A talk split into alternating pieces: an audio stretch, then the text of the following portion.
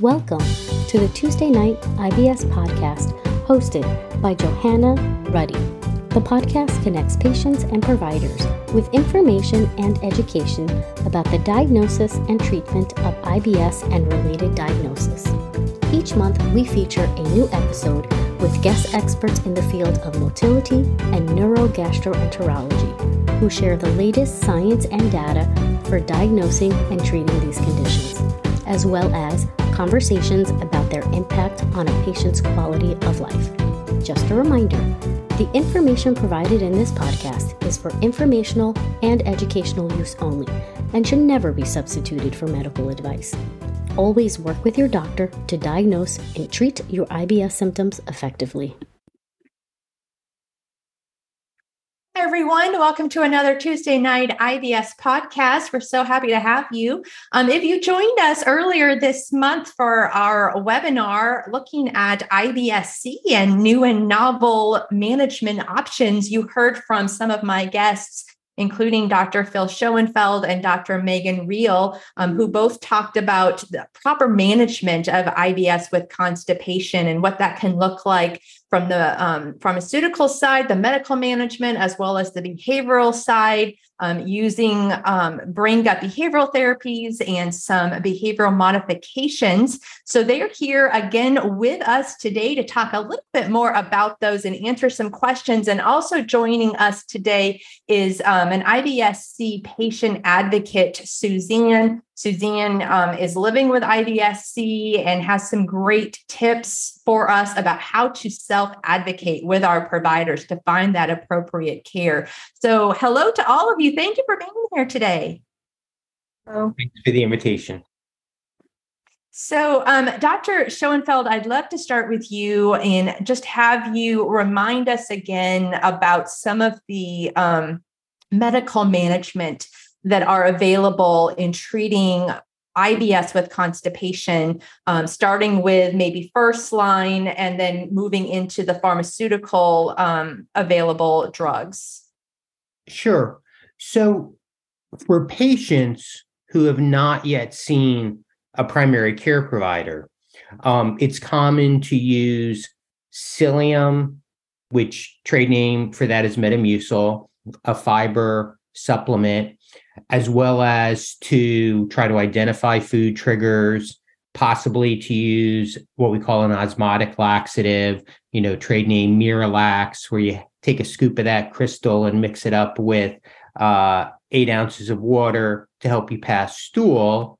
And then um, focusing still on things that are available without a prescription, even using peppermint oil capsules because at a dose of around 150 milligrams, that can be very helpful to use right when you're having spasm. So, those kind of over the counter treatments can be helpful as initial medical therapy. When you're actually going to see a physician, I emphasize to physicians to make sure you ask your patient about how much they've tried those over the counter uh, treatments because I emphasize to physicians and primary care providers that you need to be willing to step up therapy if a patient has already tried those things and failed. Don't say, okay, well, I'm going to represcribe it maybe at a higher dose. I mean, the patient has tried and failed.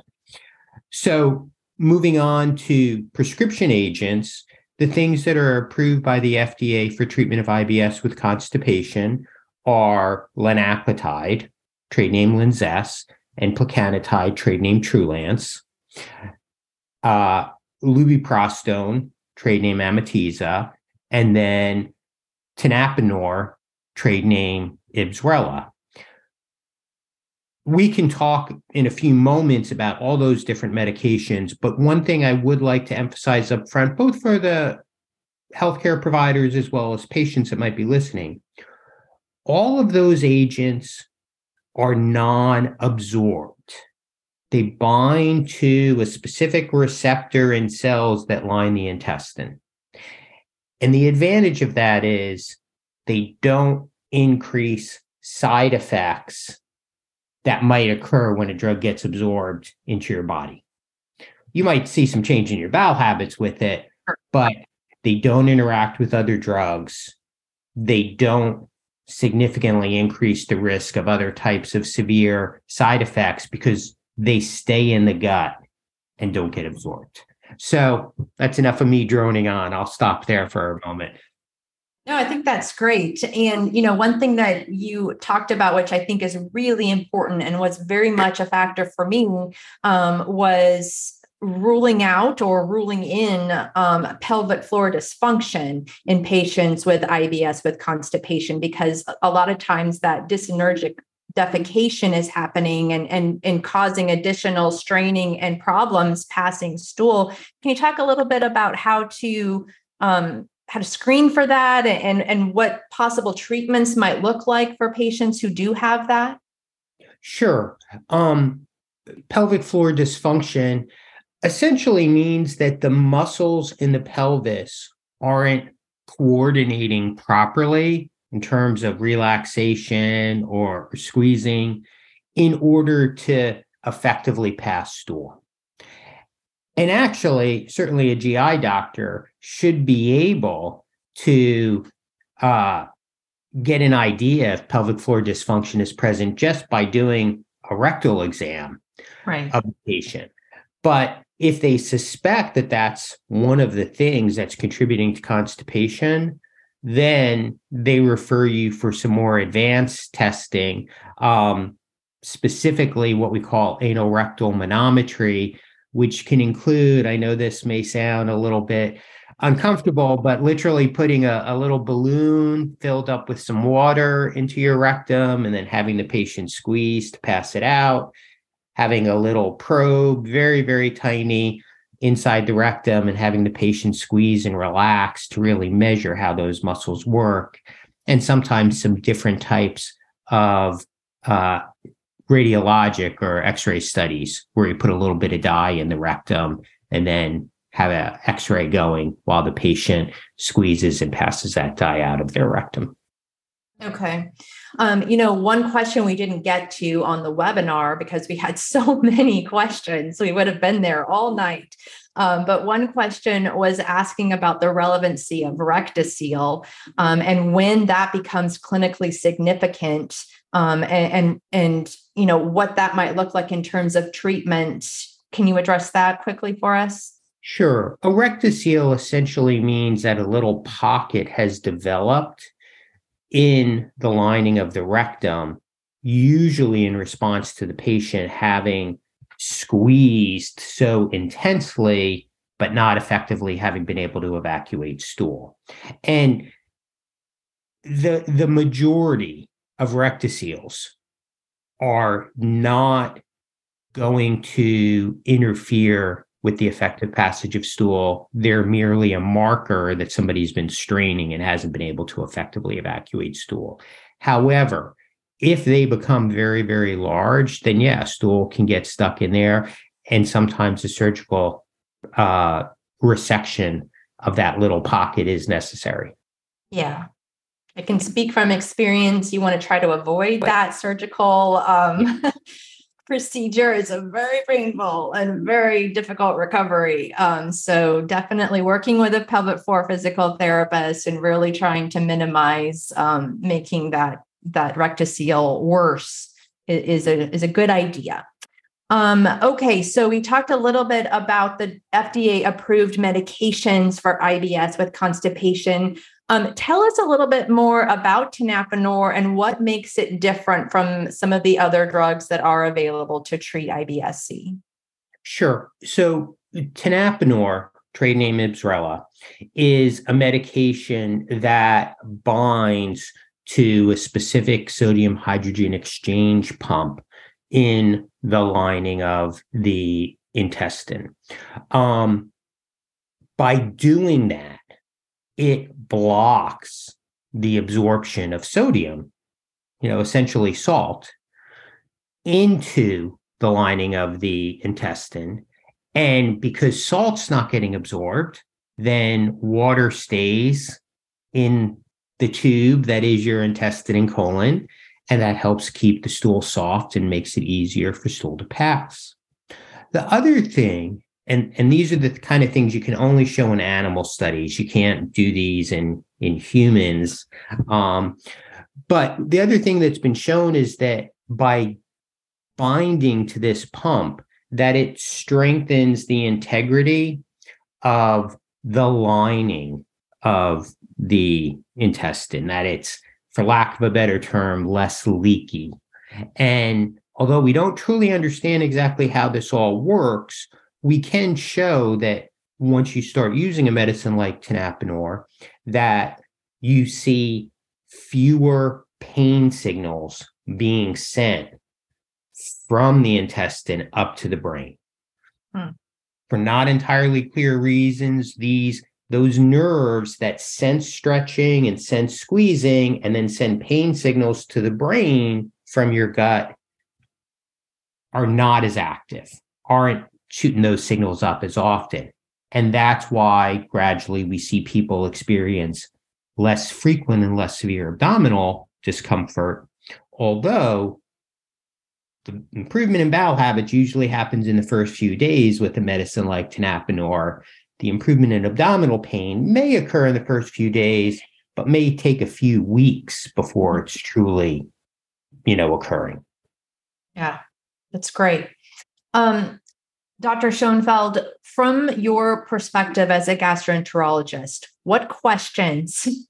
this is always tricky, right? Because a lot of patients feel embarrassed about revealing some of these this information, which can make it challenging for a provider to really know the best route to take with management. So, what kind of questions do you ask your patients when they're coming to you with IBS with constipation to make the right decision? And how are you involving them in that? Sure. One of the initial questions I frequently ask the patient is What are your goals? Hmm. What's most important to you? What's bothering you the most? And I try to ask that in an open ended way to give the patient a chance to express themselves because too often I find that my colleagues in gastroenterology ask very specific yes no questions, ask a few questions, right. and boom, they're out the door. So that's, I think, for patients, having an idea in their mind what their goals are, what's most important to them, what symptoms are bothering them the most is important. The second thing is I try to be very proactive about asking patients, what have you already tried to do to minimize the symptoms? Because again, I don't want to repeat things that the patient's already tried and failed, or if they've tried something and it's been very effective, then I may have other ideas about how to expand on that. Yeah. I think that's great because, you know, we don't want to assume that we know what the patient's goals are. You know, every patient may have different goals and may be bothered by different aspects of, of this the disorder. So I love that you're involving them in that process and, and setting out some of those expectations. Um, Dr. Riehl, I, would like, I think this is a nice transition to you um, in your work um, in GI psychology. And, and I'm curious, you know, is that kind of the same sort of evolutionary process that you're taking too when, when a patient is coming to see you? Absolutely. Um, you know, being a fully integrated GI psychologist where you know, back in the olden days of, of pre pandemic, um, my colleague, Dr. Schoenfeld, would be right across the hall, and we would have the opportunity at times to be chatting about a patient or even with a patient about this is their medical plan. How are they feeling about that? Or um, this is the way uh, behavioral intervention is going to fit into your treatment plan. And even going further to the nutritionist or the pelvic floor physical therapist. Um, so i have looked at my role at times as um, almost like the cruise director you know talking about the different activities there and, and, kind of interventions that the patient is um, has recommended or has the option of trying so, you know, Dr. Schoenfeld may recommend a medication, and maybe because the patient has had negative experiences or other medications haven't worked yet, they're nervous to try something else. And yeah. so we might do some behavioral interventions or kind of look at their lifestyle and, and work on those approaches. But maybe as anxiety kind of regulates a little bit, or they're making some progress, or they have better insight, or they've done more education around kind of the medication or recommendation, we can then go back to the gastroenterologist and say, I might be ready to try that. Or mm-hmm. I've decided I was actually nervous about this aspect. Can you tell me more? So um, I have the luxury of more time with patients because I usually get an hour every other week with wow. them for a series of time. Mm. And so sometimes I can kind of hear what the patient is saying and then talk a little bit more. Maybe it makes me have questions that I can go talk to my, you know, GI MD colleague about and um, and then we can really deliver that well-rounded service to the patient yeah that's great that's really great i really like that a lot um, you know in the webinar you talked a lot about some practical um, behavioral interventions if you will but maybe just like lifestyle changes is a better way of saying it that we sometimes take for granted but can be really impactful in our ability to have a bowel movement um, and to feel good, uh, to reduce our abdominal pain, etc.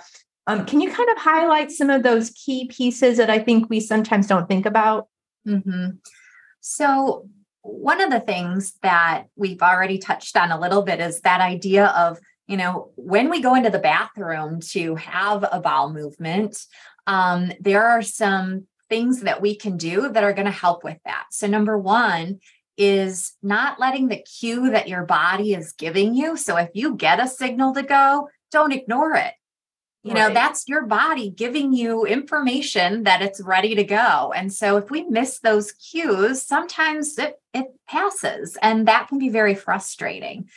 Then, once you're in the bathroom, um, proper pooping position is, is a real thing where um, you want to think about your knees being slightly above your hips. Um, using a squatty potty that uh, you know we've all heard lots of things about. It's it's recommended. I'm sure Dr. Schoenfeld would back me on that. That the um, the squatty potty is is certainly something we should all have in our bathrooms. There you go. And um, even if you don't have a squatty potty, anything that's going to elevate your feet a little bit is fine. Um, yeah. And even if you're out and about in public, if you just, you know, go up on your tippy toes sitting on the, the toilet, that will help. So um, then a little bit of a, a 35 degree angle, so kind of leaning forward a little bit.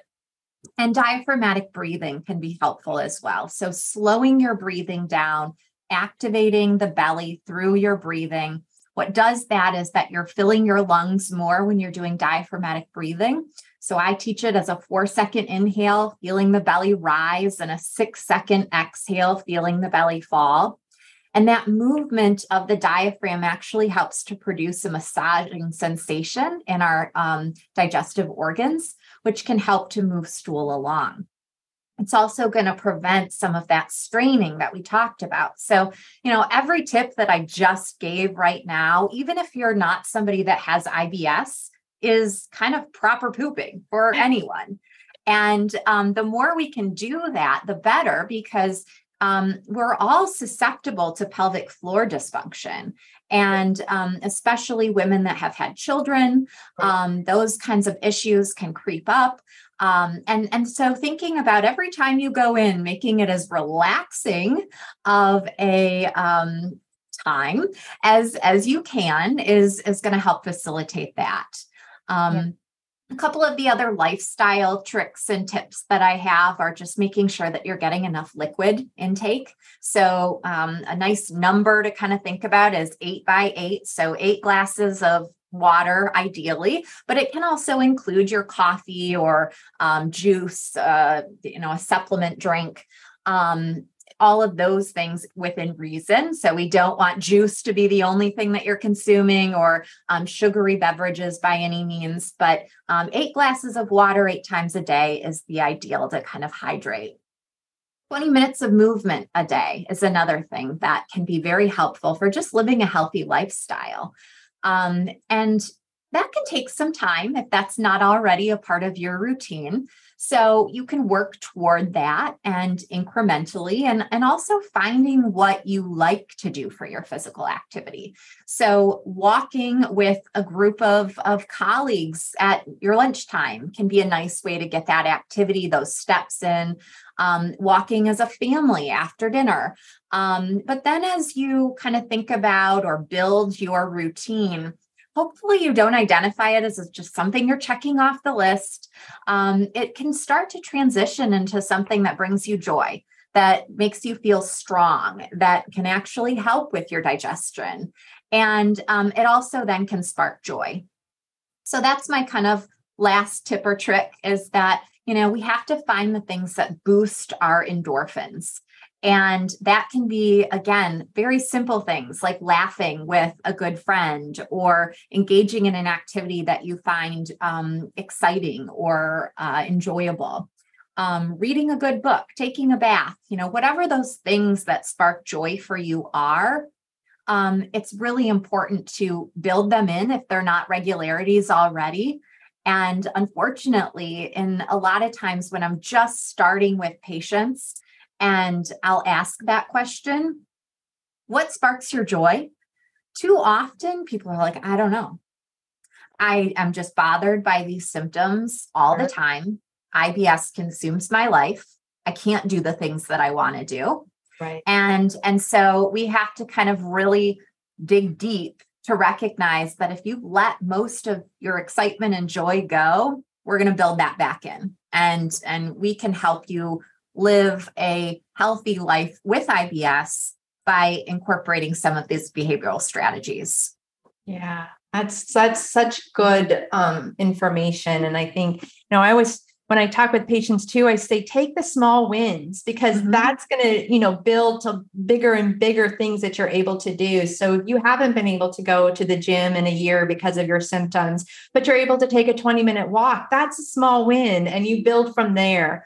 Um, so I think that's really a good reminder, which is a beautiful transition. You're like just fatten it up for Suzanne here, who's uh, who is uh, living with IBS-C and um, is going to share with us a little bit about her illness journey. Um, so Suzanne, tell us how long ago it was when you when you received your diagnosis and, and a little bit about your symptoms and how they impacted your life at that time it was late 2017 when I was diagnosed with IBS-C, and I had had a catastrophic health event in late 2016, and I um, I have gastroparesis. My stomach's paralyzed, and I have some motility issues in my esophagus, and a lot of other things happened because of that. But this IBS-C was a result of that event. Mm. Uh, initially, I think, like most people, it wasn't something I was comfortable talking to my gastroenterologist about, although she asked questions of me all the time. Um, and she cared for me prior to the diagnosis. She actually gave me the diagnosis. So I learned to advocate for myself. That is probably the most important thing a patient can do is open up and be willing to talk about it. People are not comfortable talking about their bowel patterns and when they poop and don't poop. And um, I've learned very quickly that doesn't benefit me and it doesn't benefit my doctor.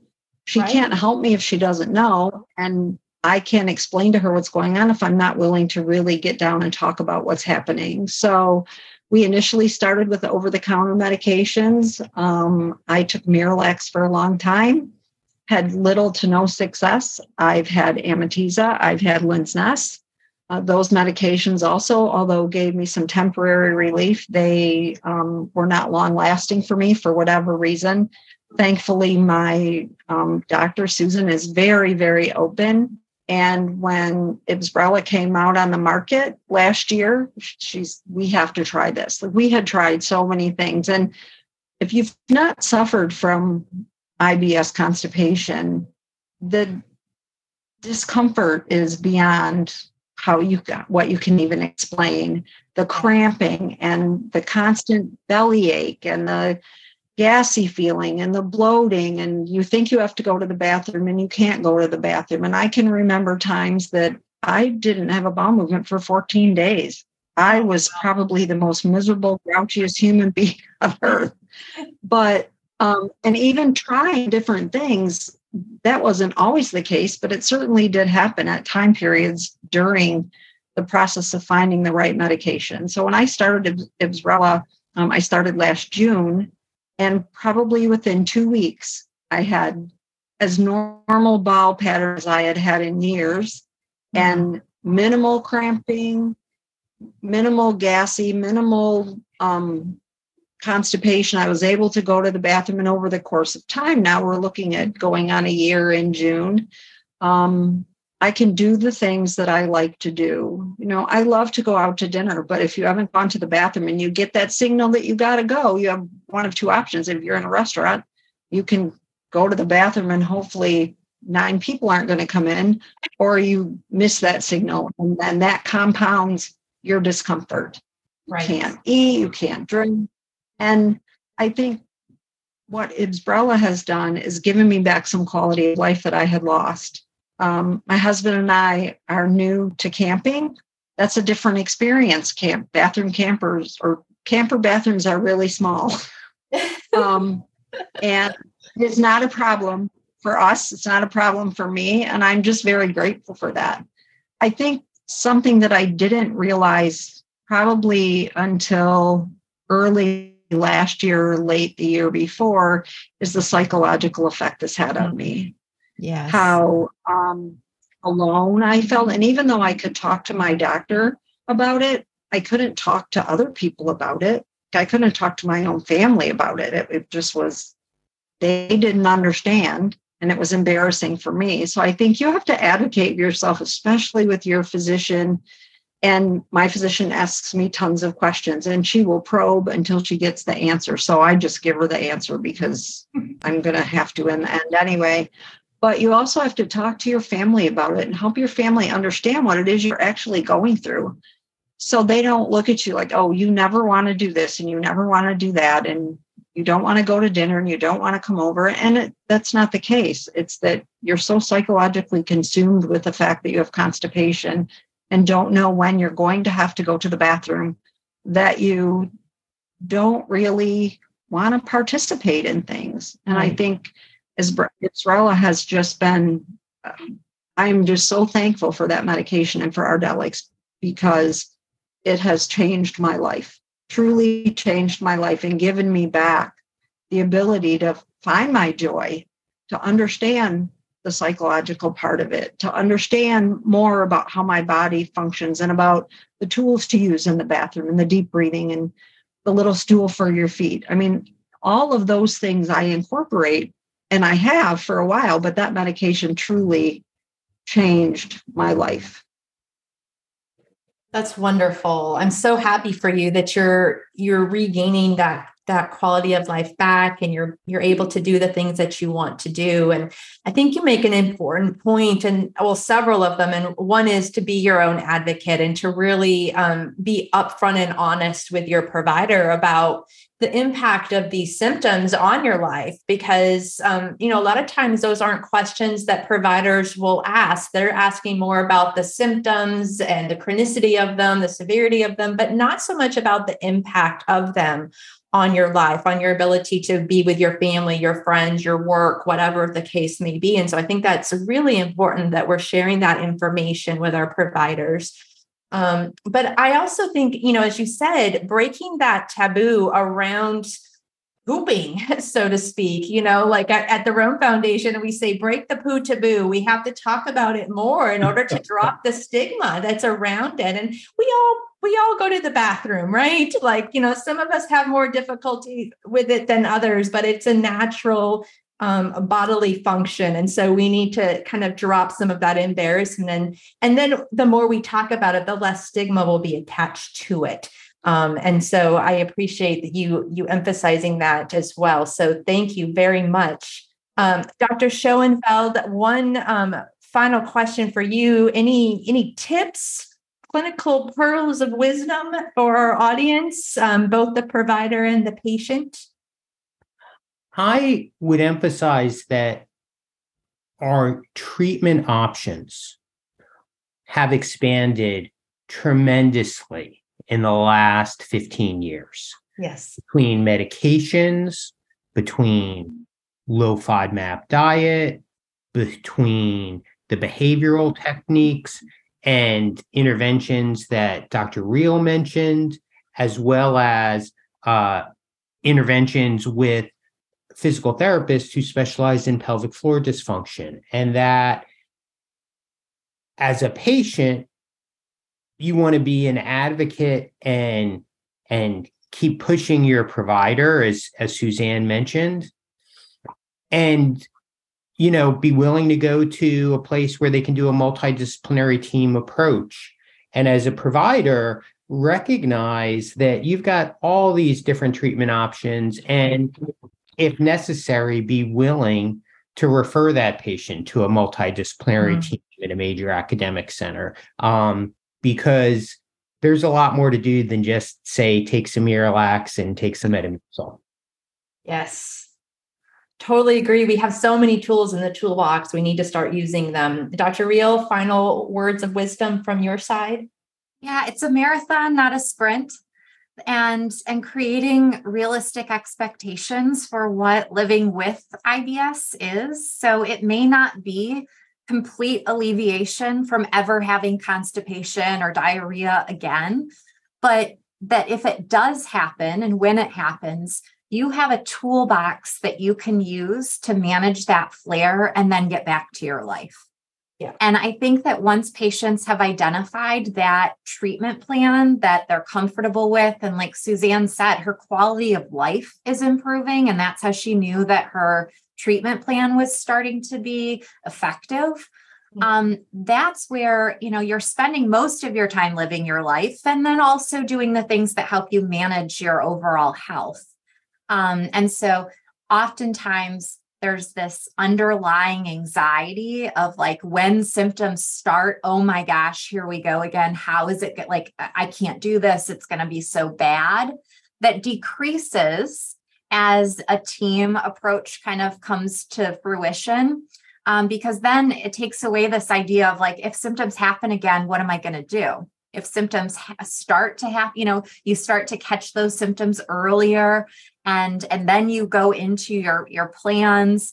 Um, so so you know, looking at realistic expectations and knowing that you are capable of managing your symptoms and that will build your confidence and and that will help you kind of live life feeling um, empowered with your your strategies that you have i totally agree i think many times patients feel very hopeless and helpless that mm-hmm. they're trying it on their own and they and these symptoms are just dominating every aspect of their life and then they just don't they don't realize maybe or recognize that there are tools available, there are people available to build around them and help support them and provide them with some good management options so that, as you said, when these symptom flares do occur, they know how to manage it better um, and not feel so out of control. Um, so that's a great point.